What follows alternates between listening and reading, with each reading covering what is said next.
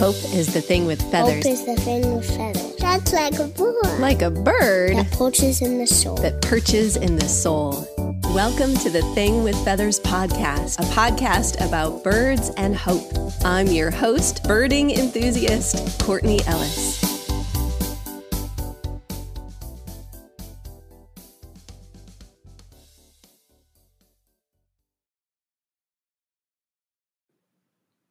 Welcome back to the Thing with Feathers podcast. I'm your host, Courtney Ellis. It is so good to have Aaric Eisenstein with us today. Aaric is the author of two books The Avian Rebbe Takes Flight and The Avian Rebbe Stretches His Wings. He has this wonderful online presence where he draws people in to Jewish wisdom through the beauty of birds. Aaric, welcome to the Thing with Feathers. Thank you. It's a real honor to be here. It's so good to be here with you. We were chatting before the show that we we kind of feel like we know each other already, even though this is the first time we've actually spoken. Yeah, it's a it's a crazy thing. I mean, everything that happened with Avian Rebbe happened uh, from the onset of COVID, which was a bizarre time for a hundred reasons, not least of which that all of our relationships moved online, and we started meeting people online in a way that we never had before. So it's a it's it's one of the good things. I hate to say it, but it's a good thing that came out of COVID. Absolutely. So you and I connected online and and I found you through Twitter, but you also have this lovely website and you're on Facebook and you share these beautiful bird photographs and then tie them to Jewish faith, Jewish wisdom, the words of Moses and Abraham and the Psalms. And I have so enjoyed your books, both for their photographs, but also for their wisdom.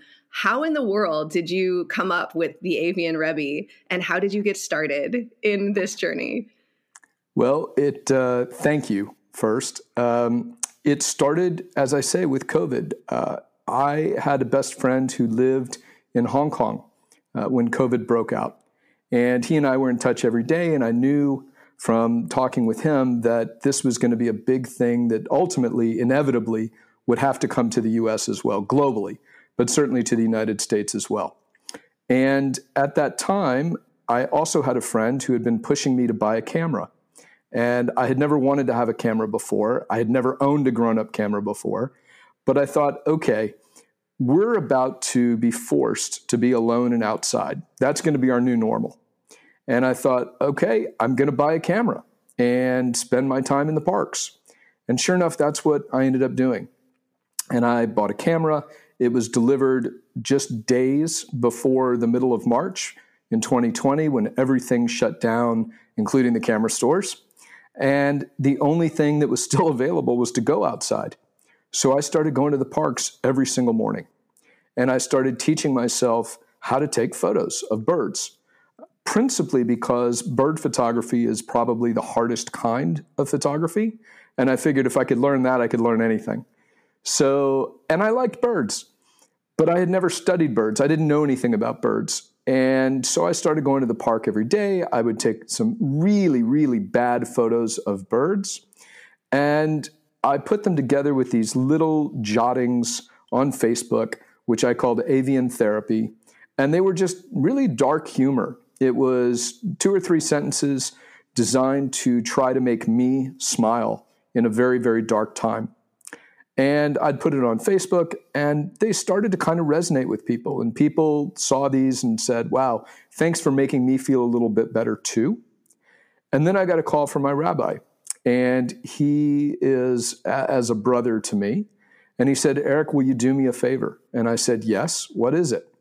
And he said, I'd like you to start teaching. And I said, Well, I'm, I'm very honored and flattered. And, and the answer is, Of course, I will. About what? And he said about the things you're putting on Facebook. They're resonating with people. And I'd like you to start teaching as part of our Friday night service, which at that point was on Zoom, about what you're doing. And that completely changed the dynamic. At that point, I had a, a very different, sorry, lens uh, that I was using to look at the world. And now I started to look for ways that Jewish tradition and the natural world intersected And come to find out, I found lots and lots and lots of them. And my little take on it, my slice of it, is birds and bird photography. And hmm. that's where I started to teach on Friday nights. I started to write. Uh, I started to publish.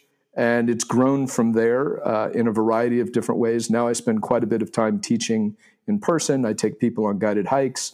Uh, I've moved from stills photography to include video and making movies and it's it's been a it's been a phenomenal learning process for me as somebody who knew nothing about photography, almost nothing about birds, certainly nothing about teaching in that context, and uh, putting it all together uh, has has been life altering, literally life altering for me, and and I'm proud to say quite a few thousand people in the community. I love that it was the phone call from your rabbi that sparked some of this further journey for you. What is the difference for our uninitiated listeners between a rabbi and a and a rebbe? You call yourself the avian avian rebbe, but you're not right. a rabbi. Correct. So a rabbi is an ordained Jewish cleric. There is an educational process uh, within the faith tradition uh, where you go to seminary and and the various authorities uh, Jewish legal authorities uh, acknowledge that you have you know done and learned and been the things that are necessary in order to be a rabbi. And then of course you also uh, are recognized uh, by the state uh, by legal authorities secular legal authorities just like any other cleric. Um, a rabbi can marry you or bury you. I cannot. A rebbe is a little bit different. There are many rebbes who are also rabbis.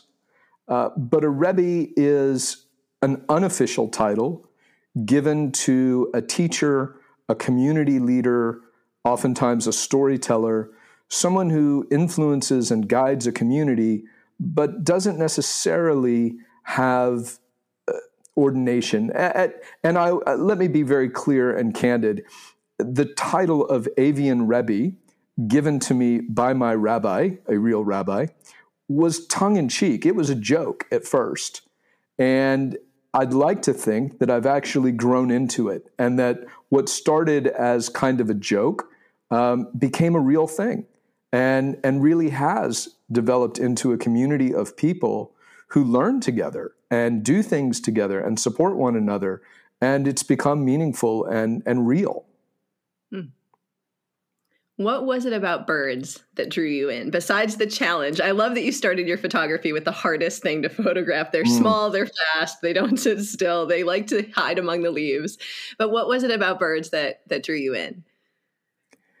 There is something about birds that resonates with people across cultures and time and geography. And, and it's the things that you mentioned its color and its song and its movement. I, I think probably more than anything, it's flight. There is hmm. something about seeing a bird fly that brings out a human aspiration.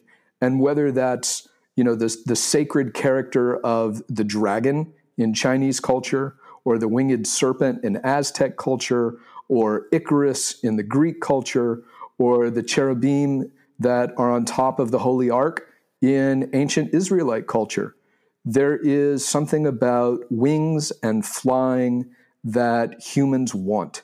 And birds are everywhere. They're beautiful, they're accessible, if challenging, uh, but accessible. And uh, of all the different things that I could do with a camera or or excuses, if you will, that I could find to be outside, there was just something about birds that was very attractive to me. Mm. I love that connection to the different cultures and the creatures with wings and how alluring they are. I, I, think for many of us, we we grow out of that in childhood and kind of lose that whimsy and we lose that spark mm. and then recover it later in life. You know, there's kind of a stereotype that middle aged white people get into birding. My my husband and right. I are like, we're becoming the stereotype. But oh yeah. Recover that joy of of the love of flight and the whimsy of birds, I think is a sacred, precious thing. I do too. I do too. And and you know, I'm a middle aged white guy, and uh, so it's obligatory that I get into birding. But I, I, you know, I like to think that I do it a little bit differently than some people, in in the sense that um, I'm not interested in how many species I've seen. I don't maintain a life list. I certainly am not competitive uh, about it, except in in one little area of uh, trying to share more broadly. But mm. it it's about appreciation. Um, mm. It's not about putting names to things so much as it is what can I learn from something? What can I see that sparks an idea that I can turn into a teaching and share with the community? And uh, so, yeah, I mean, there's there's a beautiful aspect about birds that I think sometimes can get lost in birding, where it, it becomes a checklist issue. The, the joke, of course, is that it's Pokemon Go for old people. And, and I think that in a sense that diminishes that joy and whimsy that you talk about that, that are for me at the essence of what this is, is really all about. That's the root of it. Mm. Tell me how you connect your birding to your spiritual walk and your spiritual life. How does seeing a, a, herring gull at the pond turn into a devotional because your books are very devotional. You you invite your readers. You don't tell us what to do but you invite us to read the book slowly to read one or two sections at a time and every section is paired with a beautiful photograph and then a teaching drawn from your faith and your study of the scriptures about this particular bird and what this bird has taught you. How do those come about? What is the synergy for you between the gull or the kingfisher or the bluebird and the teaching? If I were a songwriter, uh, the question would be, you know, what comes first, the melody or the lyric? And sometimes it's it's one or the other. So oftentimes I'll go to the park to wander and wonder. That's what I call it. Uh, these are are what I call interrupted walks where the, the purpose is really to go and walk and wander and wonder, and then it's interrupted by a bird showing up. So I, I go there oftentimes with a question in my head that I'm trying to wrestle with, or I go there with something that I'm thinking about. Uh, it could be Shabbat, it could be a holiday, it could be a character from the Bible, something that I've been thinking about and then randomly, coincidentally, providentially, a bird appears and sparks a thought. And the two naturally go together. And, and those are those are the, the synaptic uh, reflexes, I suppose, uh, in the way that my brain is wired.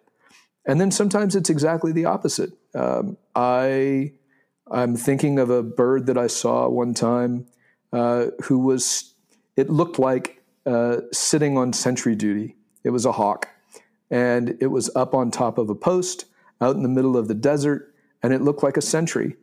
And it made me think of the concept of shomer, which is the guardian, um, the person who stays with a deceased person from the instant that they die until the time that they're buried. The, the deceased's body is never allowed to be alone from the time of death until the time of burial. And the Shomrim, the guardians, are amongst the most highly regarded people in our community because the gift that they give to the deceased is given without any possible expectation of repayment. And it's a very powerful, it's a very powerful thing the Shomrim. And seeing that bird sitting there looking in that way, maybe it was inevitable that the connection would be drawn, maybe not, but it certainly struck me very powerfully and, and is one of the, the drashot, the teachings uh, of which I'm most proud. Hmm. It's beautiful. You, it's almost an unanswerable question: which comes first, the chicken or the egg? But there's there's that's right overlap, and there's the things that you're reading and studying inform your birding, and the birds inform what you're reading and studying. That's exactly and right. It's one of the beautiful exactly things I think about growing up in a faith and having it deep inside you is you're sometimes not even aware that that psalm is rattling around in your soul until mm. you see a bird and and it's it sparks that remembrance. I've um, I was reading recently in in I think it was your second book about the black-chinned hummingbirds and you you connected them to the the idea of the fullness of time and you wrote Jewish observance is predicated on repetition. Would you say more about that? What is it about the Jewish faith and the the repetition of readings and traditions and the cycle of the year um, that shapes how you view the world? Sure. So, probably the most important tool, if you will, maybe even technology in the Jewish faith is our calendar, oddly enough. Um, battles have been fought about calendars in ancient days. Um, We've always been all, like this. We've always been fighting about things. yeah, I mean, calendars uh, you know, we we kind of laugh now because the calendar is the calendar. It's all calculated, and and I can tell you, you know, 500 years in the future, what date, you know, Thursday is going to be the this, right? But it didn't used to be that way. The calendar, the Jewish calendar, is a combination of the solar and lunar calendars. So we have 13 months of either 29 or 30 days, um, and because the seasons have to coincide with the holidays uh, we have leap month, not leap day, but leap month uh, every few years. And the calendar historically began when the new moon was observed, and uh, it, it, was it was very complex. Let's just say. Now it's all calculated, but the calendar defines everything from holiday observance, ritual observance, to the, the, the whole concept of seasons and and repetition. So, for example, the high holidays um, that we celebrate in the fall, uh, you know, come on the first and tenth of Tishrei, the the Hebrew month of Tishrei. The Exodus from Egypt, which is celebrated with Passover, Pesach, um, and of course uh, Easter falls during that that period as well um, are specified in the Torah, in the Hebrew Bible, uh, when they have to take place. And every single week, uh, a, a, Jewish congregation uh, reads what's called a parsha, a section of the Bible and a section of the prophets. And those are all uh, cyclical. There, there is no question, there is no discretion or, or choice. What, what are we going to study this week? Uh, there is a cycle and and it's the same cycle that it's been for thousands of years. And we read the same thing year after year after year. And it becomes a, a deep and lasting part of us uh, not just in ritual observance but in expectation of what this time of year holds for us. Uh, it, it becomes a, a sense of uh, as we look at the spring and we look at the return of the birds uh, we change the prayers uh, from dew to rain. Uh, you know, again, the, the Hebrew Bible was written uh, or given during an agricultural era in human development. And so everything is built around that sense of the natural world. Uh, there is no, in, in the Hebrew tradition, uh, the biblical tradition, there is no split between religion and life. In other words, religion is not something that one does on Saturday and then we go and we do our secular things. Um, our religious awareness uh, permeates every aspect of our life, day to day to day, um, with various highs and lows uh, associated with commemorative events. Um, right now, we are in a, a very joyous uh, period of the year. Uh, the months of Adar and Nisan are joyous periods. And in the summer, we'll move to Av, uh, that holds the saddest day of the Hebrew year. Uh, so all of these things are tied to the calendar and to the seasons and baked into the rhythm of life.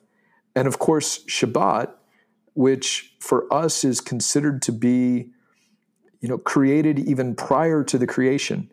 Um, mm. it, it, it, Shabbat was designated prior to this, the seven days of creation um, and is the culmination of creation. You know, that's, that's cyclicality. everything is is built around cycles of seven. Uh, you know, there are seven days. Uh, then you have the period of seven weeks, and then you have the period of forty nine years. And you know, seven seven comes up a lot. We're we're mm. all about cycles, all about mm. cycles.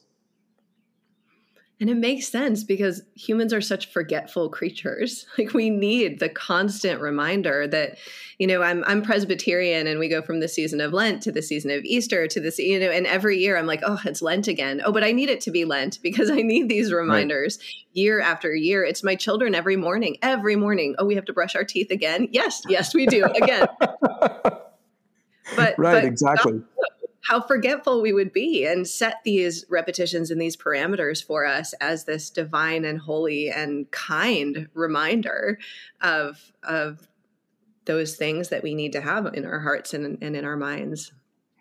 Yeah it, it that's right. And it i mean at a purely functional level um, you know you can see that it, it's worked well. I mean one of the things that i always find fascinating is you know, when you go back and, and read the Bible and you read of the various tribes, and I'm not even talking about the big ones, right? You know, the Egyptians or the Babylonians, but you know, the Hittites and the Jebusites and the all, all the various ites, right?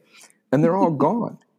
And and the Jews are still here, still reading the same book, in large measure, uh, still celebrating in the same way, observing the same rituals. I mean, we'll, we'll observe Passover, uh, our children are still uh, ritually circumcised. Um, you know, marriages are conducted the same way, on and on and on and on. And I think it's because of that cyclicality and that ability to base our observance not on a place or not on a building uh, and not on anything uh, material, but but because our our faith is uh, tied to a book and that book is portable uh, and it is also able to be internalized. And so, mm. you know, the things, I mean, uh, obviously, much of, of uh, Jewish tradition was oral, uh, presumably all of it, uh, before it was written. Um, and, and, you know, it, it, was kept in people's heads. Um, but by writing it down and making it transportable, um, all of a sudden you have the ability to, to be lasting um, hmm. even in the face of dispersion, which, you know, of course, uh, the majority of modern Jewish history uh, is a tale of dispersion and the diaspora. Um, and no less survived. Yeah. Speaking of the diaspora, what is it like to be a Jew in Texas? Oh, well, it's easy. Um, yeah you know, oddly enough, uh, there are American Jews who don't live in Chicago and New York. Um, what? No way. And I know, I know, and I and I say that for my Jewish friends who live in Chicago and New York. Uh, they're the ones that need to be aware. Um, or Los Angeles. I'm here in Southern California. Los Angeles. No, that's exactly yeah. right. Even Miami. Um, no, I mean in in Austin we have a thriving Jewish community, uh, and by number it is smaller than, uh, say, Dallas or Houston, uh, just like the city of Austin is smaller than Dallas or Houston. But in terms of the number of congregations that we have and the engagement and the variety of, of denominational uh, uh institutions, uh, we are thriving, blowing and going, and hmm. doing all kinds of wonderful things. And uh, you know, there there are certain uh, challenges in the sense of um, if I were living in New York, I would have access to to more uh, kosher restaurants, for example. But uh, you know, again, with with COVID and UPS, uh, uh, lots of food can be shipped through the mail, and uh, you know, we've we make do. We make do. We do very well here. We do very well mm. here. I'm glad. I'm so glad. Thank we you we have a uh, there's a Jewish temple just down the street from our church, mm-hmm. and a, a, few years back there there was a shooting in San Diego, and it was connected to this congregation, and mm. um, and it was a, a, a Presbyterian man who went and and shot at mm. and killed a woman at a at a synagogue in San Diego, and so I called them wow. and I said, I just want you to know, like we stand with mm. you, and you don't have to yeah, yeah. be afraid us where you know and i said what can we do to help? What can we do to walk with you through this dark difficult season? And they said just just come and worship with us. Just come on a saturday. Mm. come to our service and and sit with us and be with us. And i have very rarely experienced hospitality like i did that day. You know mm. we were we were there to love on them and they loved on us. Right, and right, i was right. surrounded by these women who were helping me flip through the prayer book because i didn't know where nice. i was supposed to be going. And it was I hold out a lot of hope for those ecumenical friendships and just the the warmth of the Jewish community toward the Christian brothers and sisters down the street and, and vice versa. Yeah, I've I've certainly experienced that uh, personally. I mean, you know, as as doing my Avian Rebbe work, I probably, well, I certainly have spoken in more churches than I have in synagogues. And, you are in and, got some churches. And, well, that's right. That's right. But I mean, the the number of invitations that I get is is very material, and mm-hmm. the depth of of welcome and the warmth of the welcome is absolutely overwhelming. I mean, you know, good people find good people, whether they're Christian or Jewish or Muslim or Jain or anything else. Good people support good people. I mean, we had we had a horrible situation here where uh, one of the the temples um, was attacked by an arsonist, and it was right before the high holidays, and you know we couldn't use the building, um, and the Episcopal Church said, "Hey, we're not doing anything. Uh, come use our place," and and that's where everybody went. And mm. it was open and giving. And uh, you know that's uh, there's we have a very active interfaith uh, organization in Austin or, or in Central Texas in our area, and uh, I'm fascinated by the the both the the differences, which I will by no means minimize because they're deep and foundational and and really really important, and the overwhelming similarities uh, doctrinally. And, and I think it's fascinating. And when, in fact, I, am going to be teaching tomorrow night uh, about a photo of a woodpecker and a house sparrow. Hmm. And the question is um, essentially, what do you see? And, and if you ask a, an ornithologist, they'll tell you that I see a house sparrow and a woodpecker. And if you ask a biologist, they'll say, well, I see two birds. And if you see, uh, you know, a, a, regular old person, um, maybe they see a couple of birds and a tree.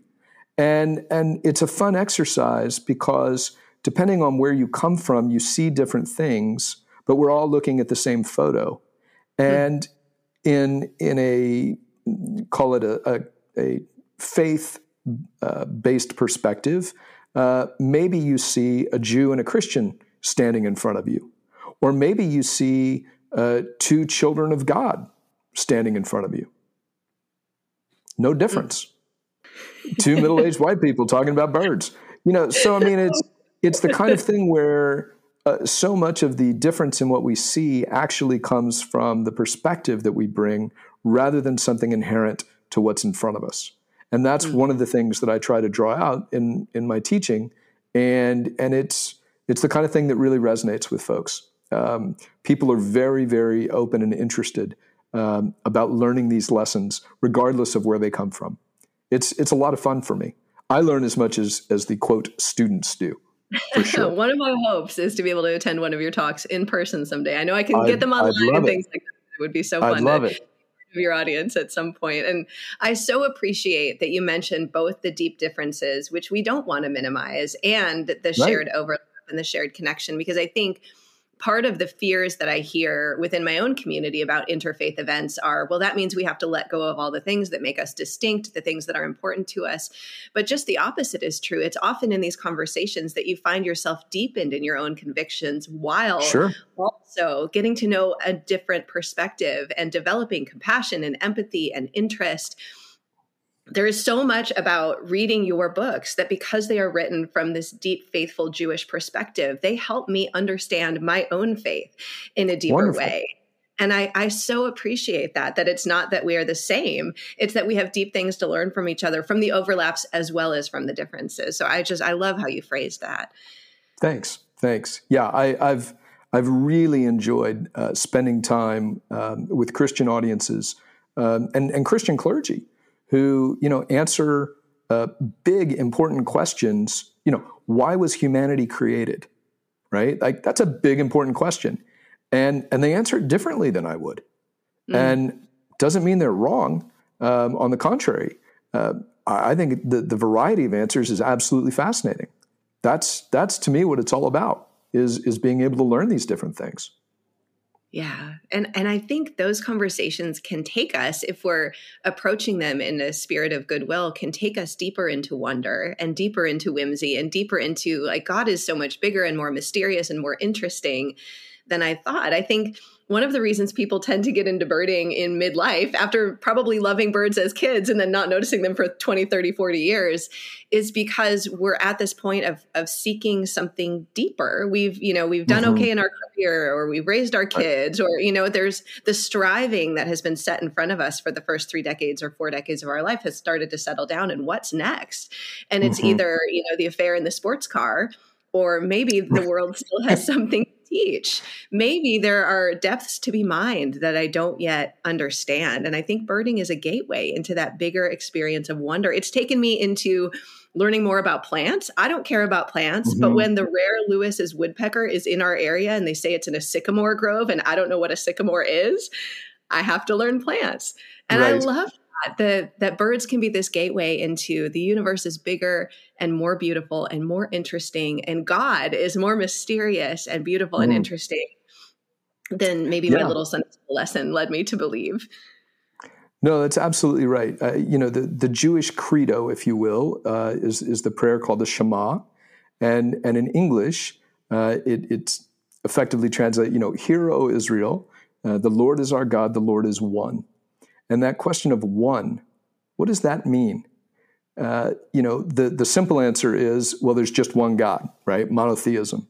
Um, but there are all kinds of deeper interpretations, richer interpretations of one that, you know, get into God is oneness or God is all encompassing or, you know, everything is within the scope of God. And, and now you start to see the divine in a sycamore grove not not as a not as a uh, you know let's go worship the trees kind of way, but rather that that there is a divine essence in and a divine manifestation in the creation that we can all see, and and then the world becomes very interesting because now you're walking around and everywhere you go and everything you see reminds you of divine creation. And that's mm. powerful. That's really powerful so interesting. All of a sudden, it's this light switch yep. that flips, and and it's right. not pantheism, right? The tree itself right. is not God. No, no, no, no, no. God was no. a baker, you know, the best baker in all of France, and you walk into the bakery and you're like, oh, God put something of Himself in this cake, and that doesn't mm. mean God shaved off part of a finger. It means that we right. see. exactly. Exactly. Yeah. Yeah. Aaric, no, I mean, it's a, of, no. Go ahead. No, no, no. Go on. Oh, I was just going to ask. Um, tell us about the birds of Texas. I'm here in Southern California. We have listeners all over the country, all over the world. Tell us about the birds of Texas. Well, the, the state bird, of course, is the northern mockingbird, uh, which is a fascinating and beautiful bird, uh, known for its songs. And I think it's I think it's the state bird of thirty something states, something like that. So there must be something about those bird songs uh, that people like. Um, one bird, of course, that that I don't know that you have as as much in California is the is the northern cardinal, uh, the redbird, and you know they're everywhere here. I mean, all over. If if there's one bird that anybody in Texas would know, it's the it's the cardinal uh, because they're at everybody's feeder, uh, and you see them in every park, and you see them all over the place. And they're of course very distinctive, you know, with with the bright red feathers and the black face on the males. And there's also something very interesting. Invariably, if I put up a photo of a cardinal, somebody will tell me about their the experience that they have of somebody in their family who has died and who when they are thinking of that person a cardinal shows up in front of them and they think that they have seen a messenger or the soul or a reminder in some way of their departed relative, invariably. Mm. And in Jewish tradition, there's a, a huge, huge and deep literature about uh, birds and souls. and and you know that's its own whole thing. But uh, but Texas has lots and lots of cardinals. Um, we're actually in in Austin. Uh, we are right on the the cusp of you know kind of the North American western birds and the North American eastern birds. Uh, so we get to see overlap of birds that are at the you know extreme end of their range, and we're on the north south uh, migratory flyway. So we, I think Texas, as you should you. be, as you should be. Uh, it's it's really quite spectacular. Um, in Central Texas, we see well lots and lots of different species. Uh, Texas, I think, has seen more species than any state other than Alaska, which again would make sense uh, just by area. But also, we're you know blessed with good geography. Um, I'm headed uh, actually next month down to the Gulf Coast um, where the birds that are migrating over the Gulf of Mexico uh, from the Yucatan or from South America will make their first landfall. And, and I'm told uh, that it's quite a spectacular sight. I've never been. I'm new to birds. I haven't ever been. And uh, apparently, you know, war- warblers basically just kind of fall out of the sky exhausted. And, and you walk through the parking lot of your hotel where they have some trees, and and it looks like a Christmas tree with ornaments just everywhere. Uh, so I'm very much looking forward to my first spring migration uh, down on the coast. But uh, yeah, we're we're blessed. Um, Central Texas uh, is the only place in North America where the golden cheeked warbler breeds. Uh, and mm. it's a federally protected uh, endangered species, kind of emblematic of this region. And of course, we also have painted buntings, uh, which are, are iconic birds. So we we kind of get it all. I mean, where where I live uh, in Austin, we have so many different habitats uh, from you know kind of dry desert ish uh, all the way to marshy type places that you know you see everything from uh, roadrunners and wrens to herons and egrets and and everything in the middle. So it's a it's a fabulous place to come birding. Really is. Really is. One of the hazards of doing this podcast is every person I talk to, I'm like, okay, now I have to go to Austin. Now I have to go to British yeah, Columbia. Right. Now I have to right, Miami. Right, right, right. it's just growing. It's just growing. Luckily, luckily, hopefully life is long and I can make it to all these. Absolutely. All these I've, I've, so enjoyed your books because we do have a lot of crossover birds. You know, I, I saw Fana, mm-hmm. out here uh, a couple weeks yeah. ago, and you, you, know that, and a lot of crossover hawks and a lot of crossover mm-hmm. migratory birds, but also birds that we don't have. And it's been such a delight to learn from you. And and one of the things I do really appreciate about your books is, you know, when you were describing the photograph, and if you ask two ornithologists or two biologists or two lay people, they'll tell you something different I appreciate that you are not an ornithologist. You are not a PhD in birds because I have a lot of those birding books and I love them and I enjoy them and mm. I learn from them. But you learn something different about birds when you approach them without that scientific background, when you approach them with love and appreciation, when you approach them with your faith background, when you approach them as a photographer. And I think we can learn different things about birds and about everything with with different approaches and different lenses and so i so appreciate that this is not a scientific birding book it's a mm. faith birding book and it's a mm-hmm. it's an interrupted walk birding book it's a right. let's go journey together um, and it's a really unique perspective the crossover i think between birds and faith is becoming more popular because a lot of us are are in that space but there aren't a lot of books out there right now that are that sort of crossover yeah, I think that's probably right. I, you know, again, candidly, I have no formal training in photography, no training in birds, uh, no very little formal training in Judaism, and and so uh, you know, I'm I am uh, remarkably uncredentialed in all the fields in which I profess to be a professional, but um, but it's a lot of fun to put it all together, and that's what matters. And and I I hope the work speaks for itself. Um, and I think that there there is definitely space for I'll call it unprofessional or non-professional, non-credentialed people to speak to what matters to them. And and one of the things, of course, that makes it hard um, is you know when you when you try to categorize uh, books like mine or the work that I do generally, um, they don't quite fit into uh, the the Amazon categories. Um, and when you go to a publisher and they say, "Well, give me five examples of other books in your field that have done well, so that I can print your book and know that it will also do well," you can't do that. They don't exist. I've done something new and I, and I've self-published my books as a result. Um, and it's been and that's been a fun process learning how to self-publish. So yeah, it, it doesn't quite fit into categories other than um, the category is is people who appreciate both faith and birds, who like seeing them together, and who are spiritually aware of the natural world. And mm-hmm. yes, there's there's not a good label for that and I don't care.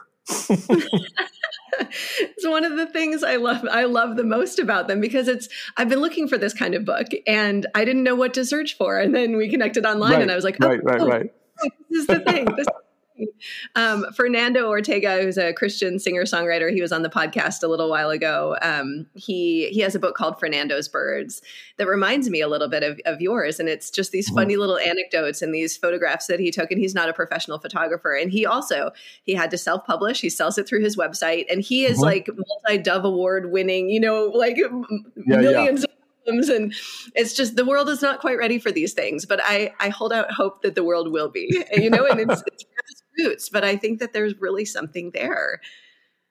Well, thanks. I I think so. I mean, again, you know, this is not my day job, and I'm certainly not getting rich at it.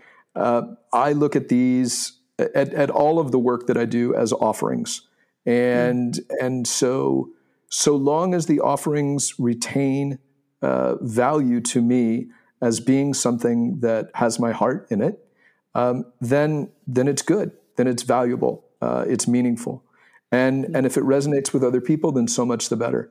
But these are really, you know, I'm, I'm okay shouting into the wind if that's what it takes. And it's hard sometimes. Um, you know, I have, I've written about uh, prophets uh, in the olden days shouting into the wind. And, and it's not easy, um, as you know. And yet, that's what you do because if that's the message that you have, you you deliver the message and if there's someone to hear it then fabulous and if there's not someone to hear it then it doesn't matter because you're you're put here to deliver your message. Mm. hearing it is something else altogether. That we can't control. So ultimately it's about faithfulness and not success. That's it. That's it. Well I, would I'd push back a little bit. I, I know how you're using the word success. And and and and I would I would say, in fact, I just made a video um, last week. Are you successful? Really? Um, and the whole premise was that to be successful is not about uh, either inputs or outputs, but rather are you aligned with your creative essence?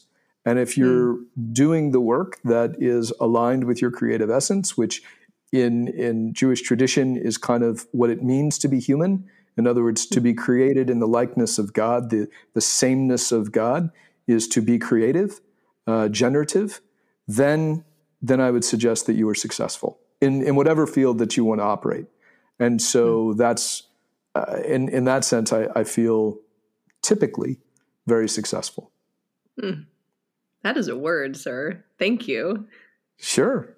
Sure. I'm gonna tuck that tuck that into my heart. That's a I'm I'm the overachiever personality. So at the end of the day, to right. be able to sit and say, it's not about that. It's not about the numbers. It's not about the production. It's not about the did I cross all the things off my list. Right. Yeah, it's really hard. I mean, our entire culture is is geared towards you know something that's very uh, I won't say dopamine driven, but but you know we we're metrics driven, we're accomplishment driven, we're about external validation and and uh, you know, and all of that has a place. Uh, and, and, I don't want to deny it. I mean, you know, uh, sports and art and literature are are you know oftentimes uh, driven by that. Certainly, business, but at the end of the day, I, I wonder. You know, there there are people. I'm thinking of of Pete Townshend, you know, the musician who who at one point said, "Yeah, I, you know, I happen to be really good at playing rock and roll. You know, I'm I'm amongst the best in the world, but this isn't where I get fulfilled, and mm-hmm. it's just a job for me." And and I may be misquoting, and I hope I'm not. I hope he'll call me and tell me. But it it was fascinating that that um, you know here's here's a guy who by any measure is successful, uh, except by his own lights, and and that's you know that's where we have to look. I think that's mm. where we have to self assess. What is it that that is success to us? Yeah, that's that's a good word and a good reminder. Well, Aaric, I'm going to link to your books in the show notes and your social media. And I just want to encourage our listeners to go and find you because you have been such an encouragement to me. Mm. I, I also want to encourage parents of small children. If you're a parent and you're a birder, my guess is your goal is similar to my goal of getting your kids into birding one way or another. I leave Aaric's books around the house and the kids find them and flip through them. And the pictures are so big and beautiful that they'll say, What is this? This is so interesting. what is this hawk doing? Why is this blue jay? Um, and it's been a really good gateway into conversations for me with my kids. So, oh, um, if you're a person of faith, I highly recommend these books. If you are not a person of faith, these are wonderful, gentle invitations into wonder. You don't have to believe anything or not believe anything to find some joy and some hope within the pages of Aaric's books. So, Aaric, anything else that you'd like our listeners to know? Um, no, I mean, you know, uh, go to the website, if you will, uh, and you'll see the range of things that I do. And uh, I'd invite people to come wander and wonder with me. That's what it's mm-hmm. all about. I'd, I'd, love, I'd love, love, love, love, love uh, to be able to learn together with a larger community. It's, uh, mm-hmm. it's really an honor for me. It's the Avian Rebbe, R E B B E com and you can find him online. You can find him on social media. I'll link to all of it. Please do check out his books. They are such a delight. Aaric, I've so Thank appreciated you. our conversation and your wisdom and your kindness and your generosity. Oh. I pray you all the kosher food in, in Austin, Texas. Thank you. Thank you. It's a real it's a real honor to be here. It really is. Really is. I appreciate the invitation.